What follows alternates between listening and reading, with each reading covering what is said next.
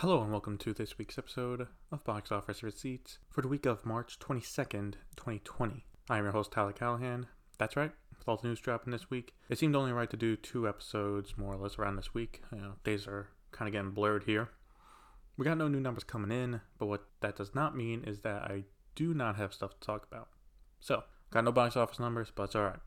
I got the next best thing, and that is iTunes numbers. So, since Friday, when the first batch of new movies have been released, I just decided to follow both the iTunes chart to see what was doing well or not. Now, yes, these are not the exact numbers, but for now, it's the only exact data we can get for now. Now, I'm not sure how the chart is calculated for iTunes, if it's a straight download number or the total amount made between buys and rentals. So we're driving a bit blind here, but this is what I've collected. On Saturday, one full day after the movies were released, Onward shot straight up to number one, and The Invisible Man went up to sixth place.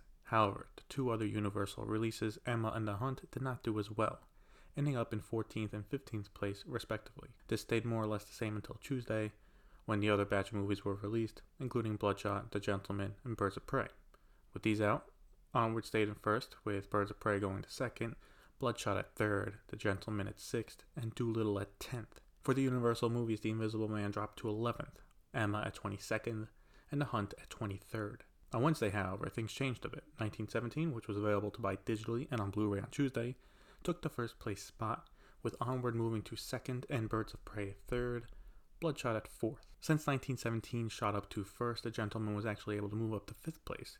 The Way Back moved up to ninth place, and Universal movies kept sliding, with The Invisible Man now at 13th, Emma at 23rd, and The Hunt at 28th. So, while this is not the most concrete info, we can see a few things from it. 1. Brand matters. Looking at the later numbers, Onward is there because people see Disney and Pixar, and it must be good. Birds of Prey, while underperforming at the box office, has gotten good word of mouth and people like Margot Robbie. And Bloodshot, well, no one knows who the hell that is, but they do want to see Vin Diesel. However, while brand is important, it does need to have good word of mouth. With the exception of Bloodshot, these movies do, and I think that is why Dolittle has not cracked the top five. That has had two months of bad word of mouth. Lastly, the most important lesson here is that customers want to be able to buy, not rent at a high price. As of now, Universal's plan has failed with these $20 rentals.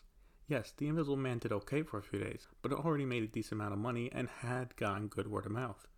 Emma and The Hunt are way smaller movies that people are not willing to drop $20 just to rent them. Now, Trolls may change this, but it looks like if you want customers paying a high price, it needs to be a purchase, which is why the others are doing well. As for other movies coming out, both Sonic the Hedgehog and Bad Boys for Life has been moved up and will be coming out on March 31st, so they'll be available now by the time you're listening to this. Disney also had a surprise drop like they did with For Onward with The Call of the Wild and Downhill coming out last weekend. For these, however, they are experimenting a bit. The Call of the Wild is a regular 20th Century Studio movie, but will be $14.99 to buy, and Downhill being a Fox Searchlight movie will be just $9.99 to buy. It seems like Disney has seen the apparent success with Onward and wants to see if other price points help. Also, Downhill being $10 is not too shocking as it got middling reviews and the box office back in February was terrible, so they are hoping to make some kind of money out of this. Also, adding in a quick note as the news came in late to the script, STX will also be testing at different prices by releasing Brahms The Boy 2 on digital to buy for just $9.99. That was a movie that was poorly received, so releasing at $10 might help people bite the bullet and see how it is. I'll track these movies on iTunes and report back on the next episode about how they are doing. Speaking of the prices of digital movies, The Hollywood Reporter did a poll and found out people would like to pay a lot less for digital movies. Shocker. The poll done with around 2,200 adults said they would like to pay between 4 sorry, 5 to 8 dollars for a digital movie. As for actually buying or renting one in the first place, 40% said they are more likely to do so, while 35% are less likely. This poll right now backs up what I just said about the iTunes chart. If people are going to spend the money on movies digitally, they have to own it. You also have to remember that people have been used to $20 to purchase, but 4 to $6 rentals for years now. So it makes sense why people would see Universal's $20 rental price and be like, I'm out of here. Then there's also the situation that a lot of people are waiting to return to their jobs, or they lost it, meaning they do not have the money to spend on digital movies. Until people are back to work and earning a paycheck, they'll not feel comfortable spending 50, 60 bucks buying a few movies digitally. And I don't blame them. Now, overall, the situation is not good for Universal, as not only customers rejected their $20 rental, theater owners are not happy with the move to release Trolls World Tour as a digital rental as well. The Hollywood Reporter did an interview with John Fithian, who is the chief of the National Association of Theater Owners. He went on to talk about how studios are releasing current movies on digital early was not a problem, as this was an unprecedented situation and that they already were in theaters for a period of time. Quote, they had already put those movies in cinemas, but cinemas had to shut down, so they made those faster movies to the home to try to monetize those movies and to give people something to watch at home during this crisis. End quote. However, while current releases are fine, releasing upcoming movies on digital is still a big no. And Mr. Fithian made a point to call out Universal with their move of releasing Trolls World Tour, day and date with their theatrical release. He says they are lying with them advertising it still being released in theaters because at that at that time, what theaters will actually be open? And that this move undermines the theater industry. Quote, only Universal on Troll undermined the theatrical model, and Universal told no exhibitor about their plans on Trolls until approximately 20 minutes before the announcement. Exhibitors know who their partners are. End quote. Those were the key words I wanted to present here, but there is a bit to talk about. As I mentioned in the last episode, studios do not do this because of the pull theaters have, and the Theater Association is calling Universal out on it. He also made it a point that all studios called and reassured them that the movies they delayed will still be coming to theaters. Universal, on the other hand, only told them of their move with Trolls 20 minutes before the public knew. So what happens here? I'm not sure. As for now, the playing field is, you know, still favors the theaters. Yes, the movies being released digitally have done well, but again, that's if you can buy them. Universal, going for the $20 rental for the smaller movies, has done poorly so far. So it really does depend on how Trolls World Tour will do in a few weeks.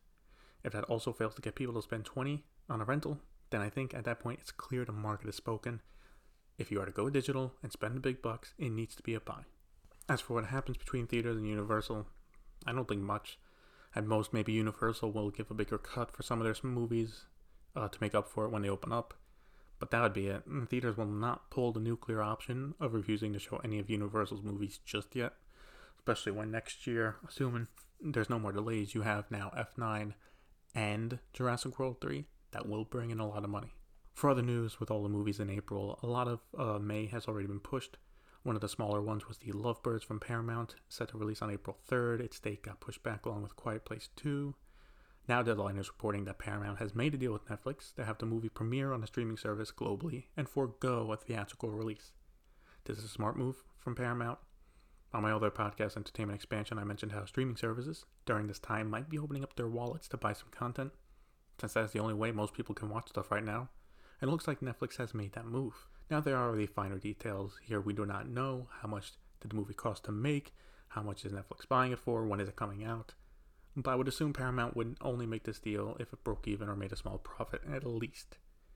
This is also smart because when theaters eventually reopened, this is a move that was clearly a movie that was clearly going to get crushed in between the bigger movies, Mulan, Wonder Woman, Black Widow, others. Paramount can now cut their losses on this one and focus on the theatrical release for Quiet Place 2 and Top Gun Maverick. Lastly, Chinese theaters have all shut down again.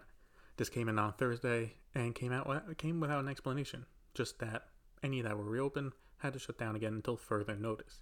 At this point, only a few hundred theaters reopened, but the problem is that the past week news was coming out about how movies that would be shown in April to get people back in, like Harry Potter, Avengers, Avatar. Now, even all those plans are on pause. If I had to speculate, I would assume they closed immediately because there were a few new cases showing up that they have not reported yet, and they wanted to contain them first. China has been saying for the past few days there are very few or no new cases being reported, and based on scientists, there is a reported second wave of the virus coming at some point.